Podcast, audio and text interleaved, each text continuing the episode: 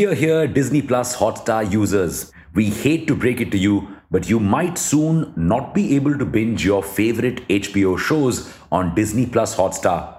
No more Game of Thrones, no more Succession, no more House of Dragons, and no more Euphoria.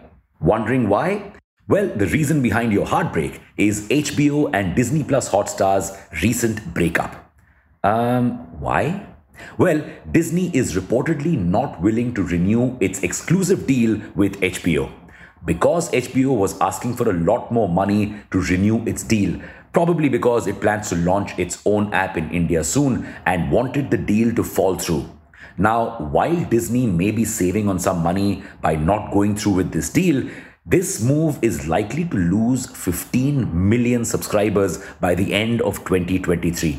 And this is not the only relationship that Disney Plus Hotstar has lost. Back in the October to December quarter, it had lost 3.8 million subscribers after losing IPL rights. Soon after, in November 2022, Jio also removed Disney Plus Hotstar from its telecom bundles. So, no more free Disney Plus Hotstar subscription with a Jio plan. In a country where 85% of viewership volumes of OTT platforms comes from telecom bundles, this was a big deal. It's been hit by one bad news after another. So, why did Disney let IPL and HBO slip from its hands? Let's take a look. As we've already realized, Disney's been through a lot lately. So much so that the leadership had to be changed CEO Bob Chapek was removed and old CEO Bob Iger was brought in. Yep, Bob was replaced with Bob. And with this has come a change in strategy. The focus will now be solely on profitability. Yes, Disney Plus and Disney Plus Hotstar are not profitable. Disney Plus Hotstar's loss in FY 21-22 was 343.16 crore rupees. Meanwhile, Netflix is profitable. So, this is Bob Iger's plan. Like many of our peers, we will no longer be providing long term subscriber guidance in order to move beyond an emphasis on short term quarterly metrics, although we will provide color on relevant drivers. Instead, our priority is the enduring growth and profitability of our streaming business. Our current forecasts indicate Disney Plus will hit profitability by the end of fiscal 2024, and achieving that remains our goal.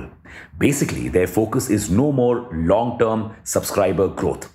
All they care about is money. And that makes sense. Indian startups, please take notes.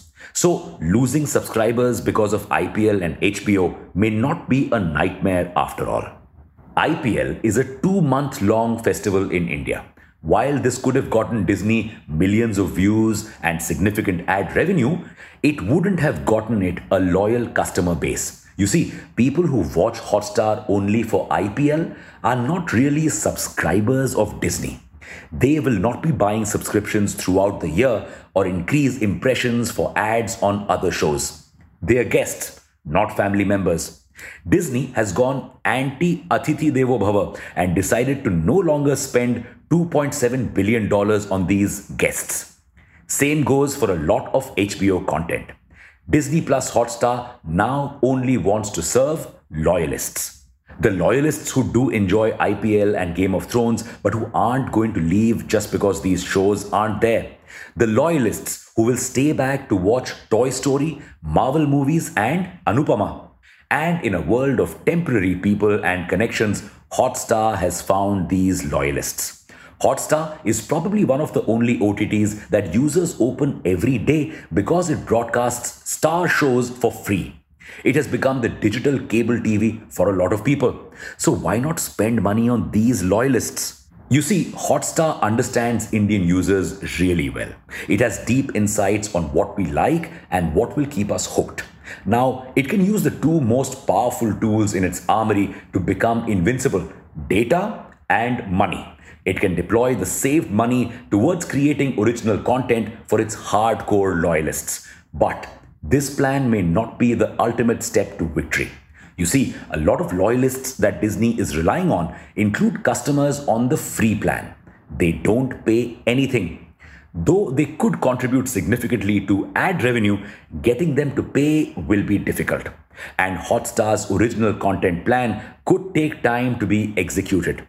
Creating original content takes time, and so far, Disney's original content hasn't really worked well.